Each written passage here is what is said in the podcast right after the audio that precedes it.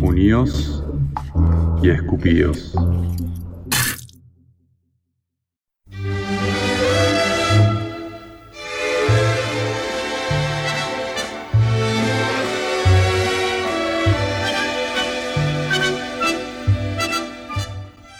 Estamos en condiciones de decir que desde que existen maricones, existen chicas, mujeres y señoras con las cuales compartimos afectos, acompañamos dolores e intercambiamos luchas.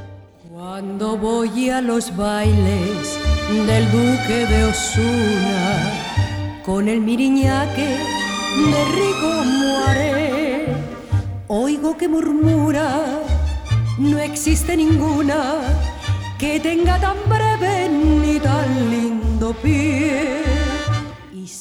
Las abuelas que dejaban que jugáramos con su bisutería, con un bello silencio cómplice.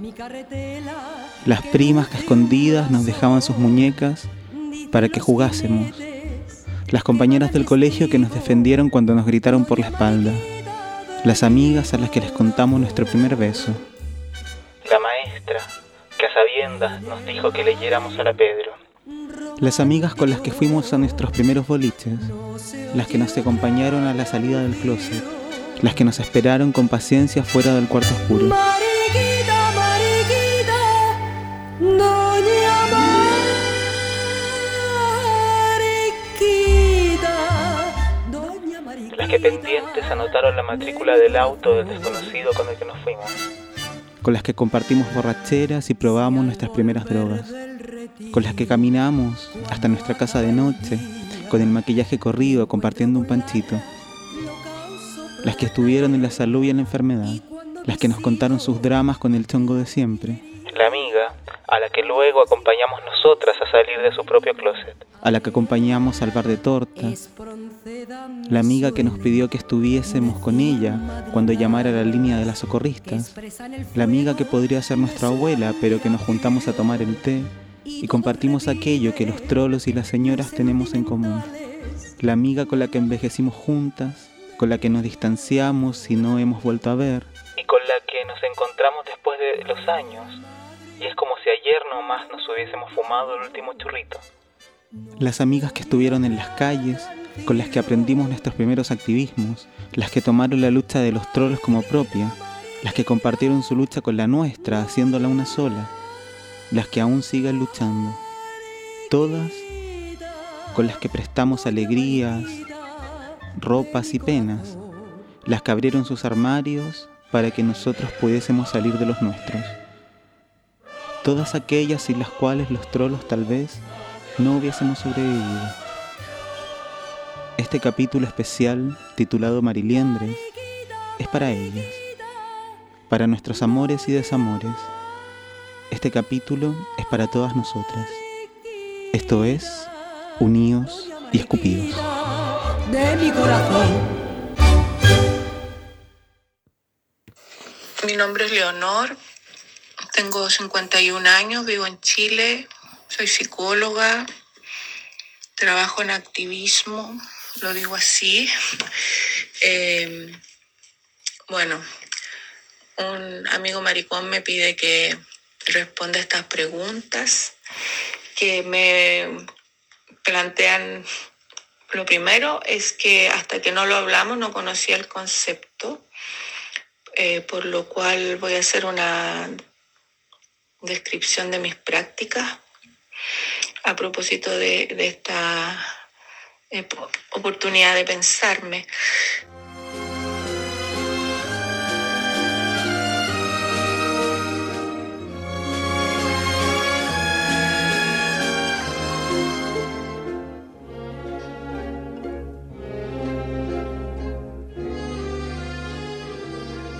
Eh, siempre en mi vida han habido hombres gays cerca. Eh, creo que en, los 90 coincidió Es muy loco porque ahora que lo recuerdo, hubo un año, que creo que debe sido el año, sí, precisamente el año 90, en el cual en, en un determinado contexto varios amigos se acercaron a salir oficialmente del closet conmigo. Algo había ahí, ¿no? Eh, varios de estos amigos eran gentes de izquierda, militantes, que con todo lo que eso conlleva, ¿no? Eh, en- saliendo de la dictadura de Pinochet. Y luego, eh, nunca no ha habido un hombre gay en mi vida, siempre han habido, en distintos formatos, he tenido, eh, tengo, he tenido amigos muy queridos, muy, muy queridos. No sé cuál es, o sea, no sé si hay una razón particular eh, que, que haga que nos reconozcamos y nos aproximemos y nos queramos.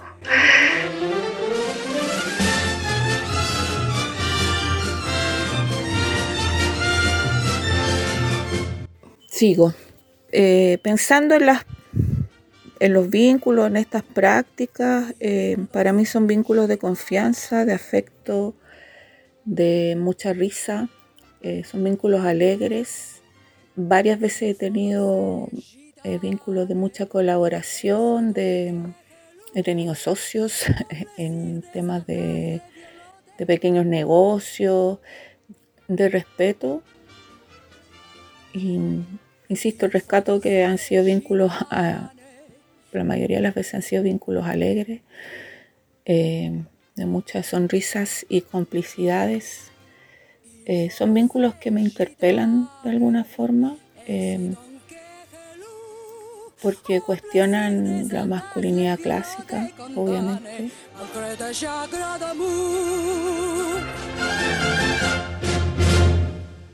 Aunque no existe una definición unívoca del término, podemos pensar a las mariliendres como aquellas chicas que por algún motivo u otro han estado rodeadas de maricones y mariquitas. La Real Academia Española dice de mariliendre, femenino despectivo coloquial español, mujer que frecuenta la amistad de hombres homosexuales. Mariliendre, lagartija, lagarta, lagartona, pajarera, tal vez por las plumas, llamadas María Purpurina en Brasil. En Francia, Marguerite Yourcenar y Marguerite Duras fueron llamadas file de apés. Y fajak para los gringos, mosca de la fruta, reina abeja, ham honey, risitos de oro.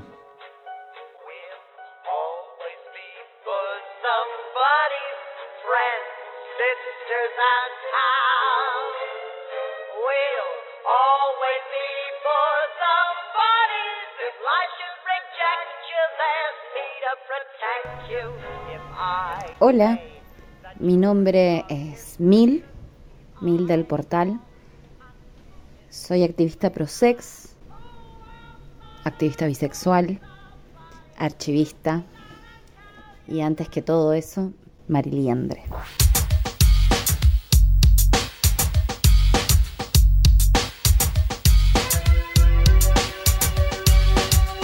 Una feminidad que explota también la masculinidad verbal y que juega un rol dominante está en la marginalidad. Eso le sumas la bifobia al colectivo LGT y la misoginia y el sexismo de los espacios heterosexuales, eh, yo siento que somos una expresión abyecta, sinuosa, la típica chica que es tratada de puta en los espacios paquis o la contaminada por no ser golden en los espacios lésbicos o la concha en los espacios tan travestiriles o eh, la amiga en los mundos gays. Eh, creo que las mariliendres tenemos una seducción única, esto de no tener pelos en la lengua y ser sexualmente extravagantes.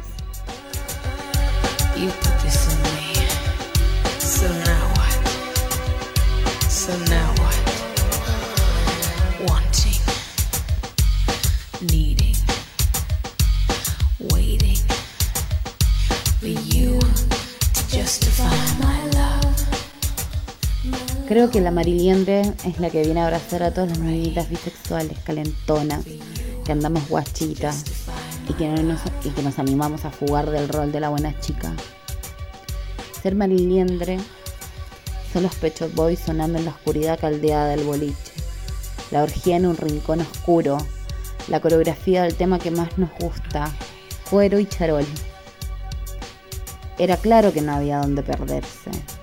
Adolescente que salía del colegio con la ropita de puta, rumbo a la matina gay, a un especial de Erasure, con mi amiguita marica, un pito en el bandejón central, un terremoto en la disco, unas cancanes rotas en la entrepierna.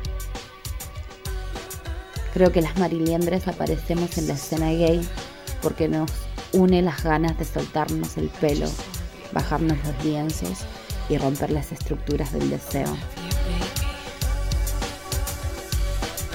Creo que la cultura gay fue siempre para mí mucho más atractiva que la heterosexual.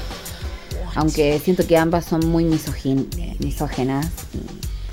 Pero el mundo gay siempre fue mucho más afín a mis gustos musicales, culturales, de drogas y experimentación sexual. Para mí este adjetivo, mariliendre, cubre una parte de mi cultura como mujer con carácter que gusta del strap y la dominación.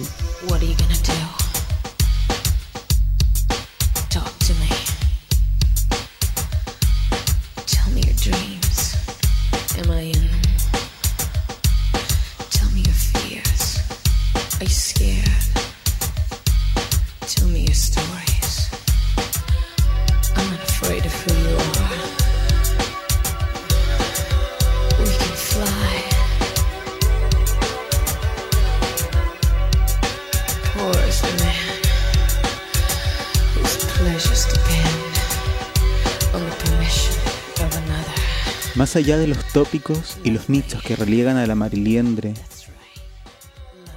como una mera comparsa del maricón o una confidente de penas de amor y cuartos oscuros, nos preguntamos por aquellas chicas que admiran la cultura maricona tanto que son parte fundamental de ella, que la viven, la crean e investigan.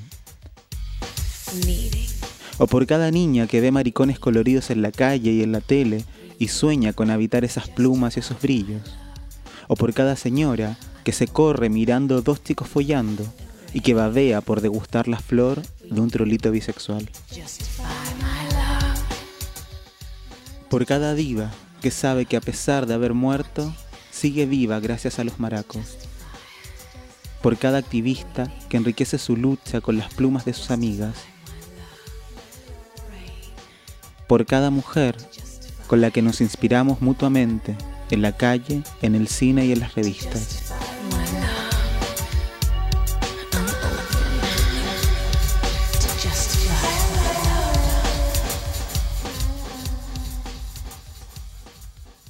Angela Lansbury, Rafaela Carrá, Betty Davis, Silvia Zuller, Kylie Minogue, Nora Cortiñas, Fran Drescher, Gladys Croxato, Susan Sontag, Gilda, Esti Quesada, Sara Montiel, María Luisa Peralta, Mónica Naranjo, Victoria Campo, Betty White, Alaska, María Elena O'Donnell, B. Arthur, Livon Kennedy, María Moreno, Carmen Maura, Loana Berkins, Diana Ross, Lola Flores, Verónica Castro, Chabela Vargas, Lady Gaga y Lady D, María Elena Walsh, Mónica Giraldes y Moria Kazán, Sandra Mianovich y Mariah Carey, Rocío Jurado, Cristina Fernández y Carmen Miranda, Madonna, Gloria Trevi, Marlene Dietrich, Esther Díaz y Manuela Trasovares, Cher, Miley, Lali y Liza, Dolly Parton, Conchita Velasco, Mabel Bellucci, Valeria Lynch y Ruth Mary Kelly. La Katy, la Dani, la Carla, la Feña, la Jessie, la Leo,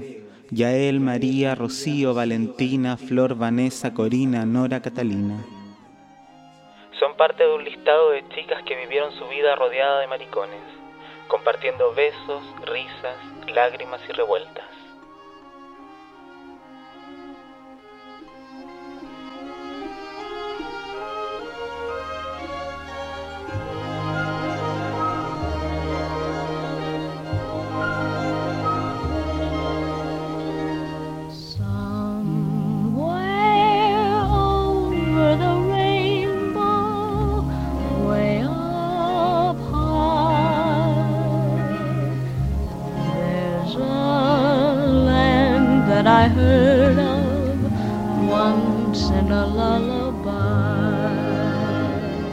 El 22 de junio de 1969 pasaría a la eternidad Judy Garland. aquella diva que nos nutrió de tantas metáforas, inspirando a tantas de nosotras a buscar los zapatos de Rubí y a seguir nuestro propio camino hacia Ciudad Esmeralda. Una semana más tarde, estallaría una de las más icónicas revueltas que bollos, trolos y transgringas vivieron. Dicen que Stonewall no hubiese podido haber sido si al fastidio por la violencia cotidiana le hubiese faltado aquella congoja de haber perdido a la Dare Dare Judy. Lo que se hereda no se roba, y Judy nos dejó a su hija Liza para que drags de todo el mundo tuvieran un pedacito de ella bailando cabaret.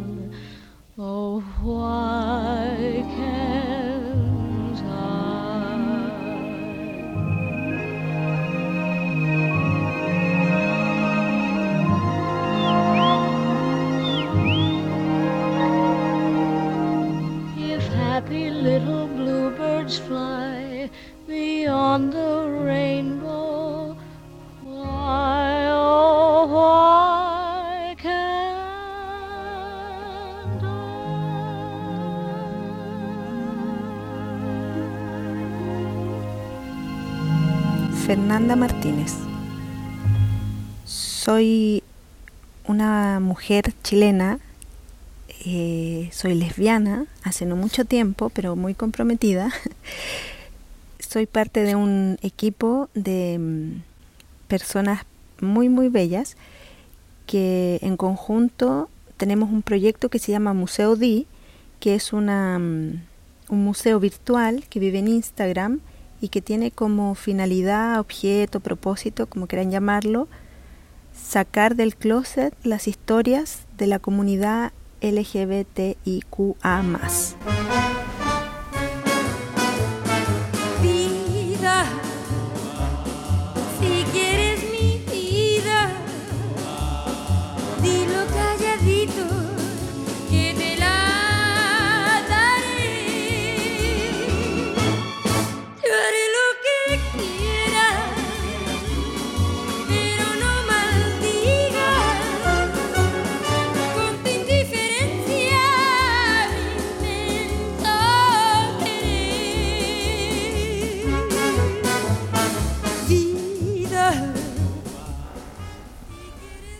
Vínculo con los maricones es bueno. po. Eh, siempre ha sido amoroso, eh, genuino, alegre, abierto, ah, subió de tono, eh, honesto. Eh, yo había dicho antes que yo era lesbiana hace poco tiempo, pero llevo más tiempo siendo mariliendre que siendo lesbiana, claramente, porque mm, siempre he tenido una relación, eh, siempre he fre- frecuentado maricones, como dice la, descri- la definición. Eh, siempre he tenido una relación, tengo, yo diría que mis mejores amigos em, son colas. Eh, Pabli, Cali, el Pipe, em, y son una parte súper importante de mi vida. Eh, cuando yo salí del closet, hablé con Pabli y le, y le decía que, que le agradecía eh, mucho porque él siempre como apoyó mi lado más eh, divergente. Yo le decía, no, Pabli, si yo soy una mujer muy, muy convencional. Y él me decía, tú no tienes nada de convencional. y serás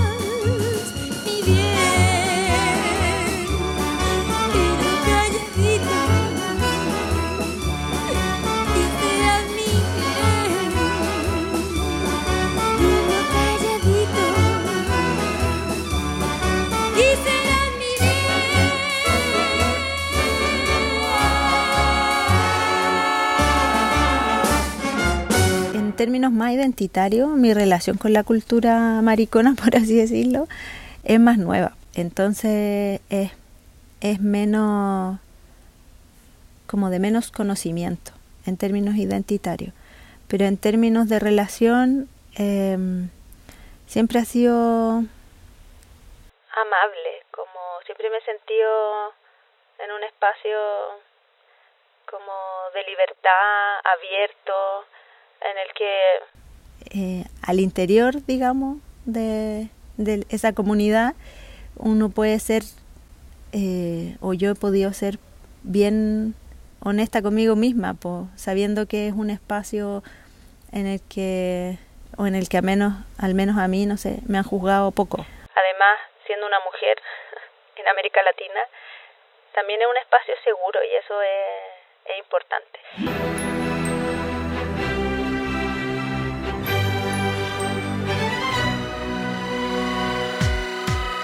Evita Perón y Paco Jamandreu, Michelle Visage y la Rupaulita, Lady D y Elton John, Sor Juana y el Obispo de Puebla, Carmen Acuña y Manuel Puig, Montserrat Caballé y Freddie Mercury, Ada Leverson y Oscar Wilde, Penélope y Pedro, Norma Ponce y Gasalla, Georgina Barbarosa y Pepe Cibrián, Emilia Llanos y Federico García Lorca, Marilu Marini y Copi, Gladys Marín y la Pedro Lemebel, Sarita Torres y Néstor Perlongo.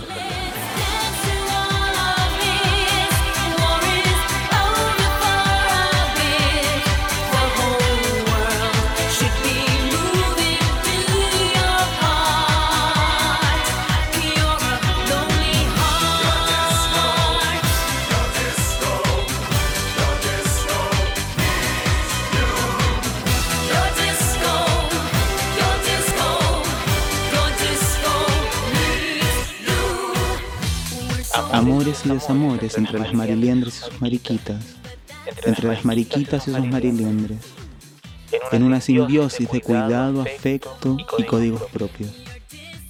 Como un coletazo en la fila de una disco, los movimientos de mujeres inspiraron a muchos activistas homosexuales de la izquierda tradicional a salirse de las homofóbicas filas de sus partidos y formar sus propias organizaciones homosexuales y antiimperialistas.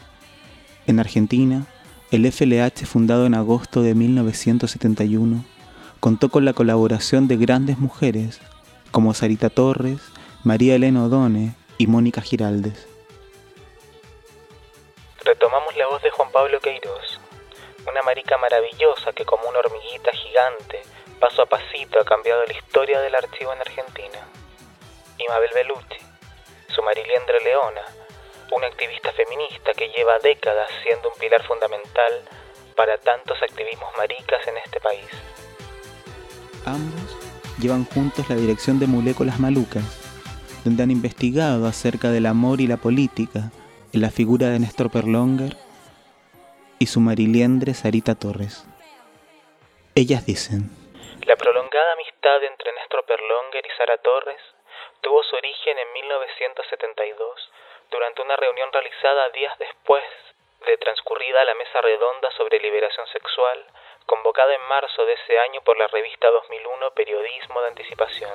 Al poco tiempo, Néstor y Sara, junto a Osvaldo Baigorria, Mónica Giraldes, Eduardo Toesca, Norma y Pablo Lamas, Hilda Rice, Marta Migueles y otras militantes feministas del Partido de Liberación Homosexual, decidieron formar el Grupo de Política Sexual, GPS, una especie de laboratorio para la confección de ideas políticas surgido ante la orfandad de teorías emancipatorias que acogiera la existencia de feministas, homosexuales y de varones heterosexuales concientizados.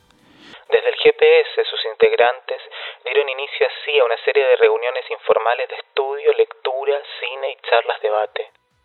Néstor y Sara fueron afianzando su amistad en el marco de esa composición caótica de tendencias y personajes de los turbulentos años 70, que habilitaron la posibilidad de fuertes coincidencias no tanto entre agrupaciones, sino por grupos de afinidades, por personas que se conocían entre sí, a contramano de las prácticas políticas de tal coyuntura histórica Esas alianzas entre integrantes del FLH con compañeras feministas intentaron asentar una cofradía con todos sujetes explotados y oprimides que prometiera azotar la más profunda de las raíces del capitalismo y embistiera el modelo del machismo patriarcal.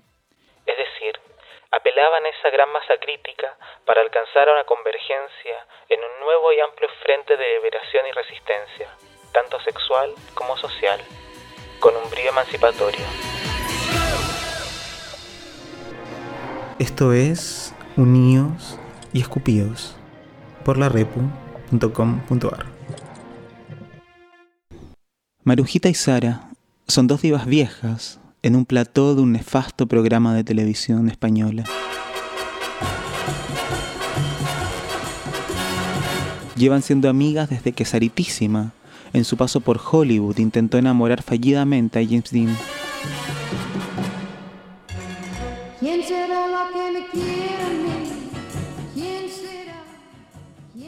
Pero al menos le cocinó en uno de sus rodajes sus famosos huevos con puntilla. Ya están viejas y algo olvidadas, pero siguen siendo la gran Marujita Díaz y la única Sara Montiel. Fingen que están peleadas para ir al programa de chismes, lo que se transforma en una delicia en la cual cuentan anécdotas como dos maricas viejas que se encuentran en un café. Se ríen y van de una historia a la otra y vuelven y van. En un momento, cuando ya es evidente que la riña es un artificio, Marujita mira a Sara y le dice, Yo digo una cosa. Ahora como ya las niñas con las niñas y los niños con los niños, pues nos casamos tú y yo y ya está. Sara se ríe y le contesta, Somos tú y yo muy mariconas para casarnos. Somos muy mariquitas, sí, asiente Marujita. ¿Quién será la que me dé su amor? ¿Quién será? ¿Quién será? En ese momento, en ese preciso instante en que ambas divas teorizan sobre aquellos préstamos entre las señoras y las maricas, seguro no todas las señoras, seguro no todas las maricas, pero el cuidado nos ronda, nos persigue. ¿Quién cuida? A las que cuidan cuando nadie les ha enseñado a cuidarse a sí mismas. La historia de las maricas está ligada al cuidado, al igual que la historia de las señoras. Somos las maricas las que cuidamos, las que acompañamos, igual que ellas. Cuando falleció la madre de Sara, Marujita la recibió en su casa durante tres meses. Las señoras y las maricas nos parecemos. Sara y Marujita lo saben.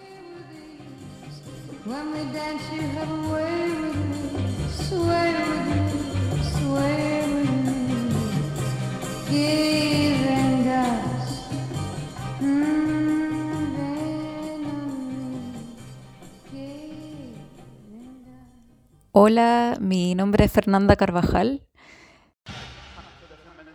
Quería dejarles el fragmento de un texto escrito a uno de mis amores malilientres más apasionados.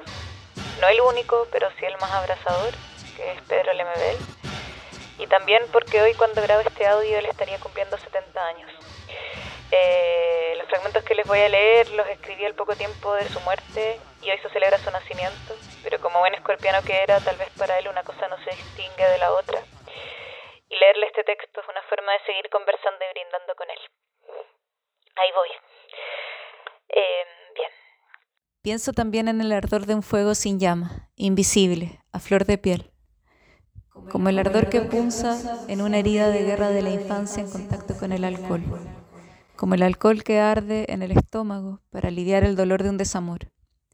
Ardor de pelaje arrancado del pecho, de corazón arrancado y ofrecido. Bartes decía que el corazón era el órgano del deseo, un órgano eréctil que puede henchirse y desfallecer, pero que también es aquello que se da, aquello que creemos dar. El corazón como eso que se nos aparece como un objeto para ser donado, aun cuando sea mal apreciado o rechazado.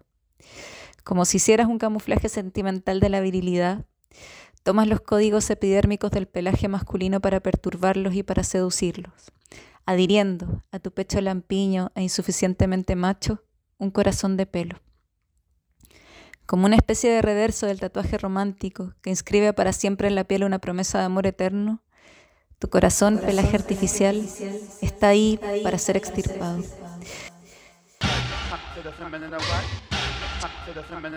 Tiene en cambio algo del corazón roto y fugitivo. Arde al ser arrancado y deja en la piel las marcas de una rasgadura febril. Llamabas a esa acción devuélveme mi amor para matarlo. Y tal vez esa era cómplice de aquella otra, sin título, en la que también apareces con el torso desnudo y el rostro a medio mostrar. Esa imagen en la que alrededor de tu cuello se ven gilets que forman un collar egipcio. Uh, uh.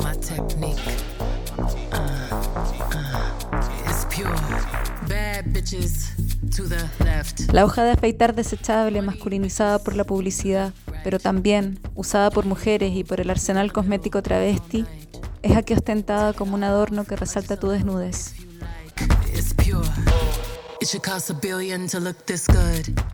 Un adorno que evoca tanto el disciplinamiento cosmético del pelo humano como la peligrosidad del corte y la herida, como algo de la imaginería de las venas cortadas por amor. Too fucking busy. That's my technique. O quizás no es más que tu versión de una faraona sudaca con toques de lock leather. Right and left cheek. Ideas, my dear. That's my technique. All my pretty girls to the floor.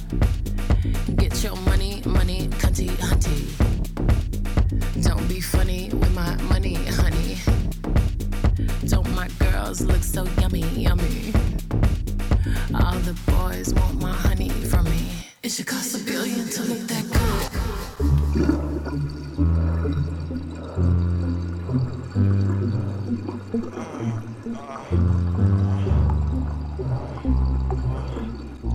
Escupidos es una coproducción de la Repu y Apuntes para la Desobediencia.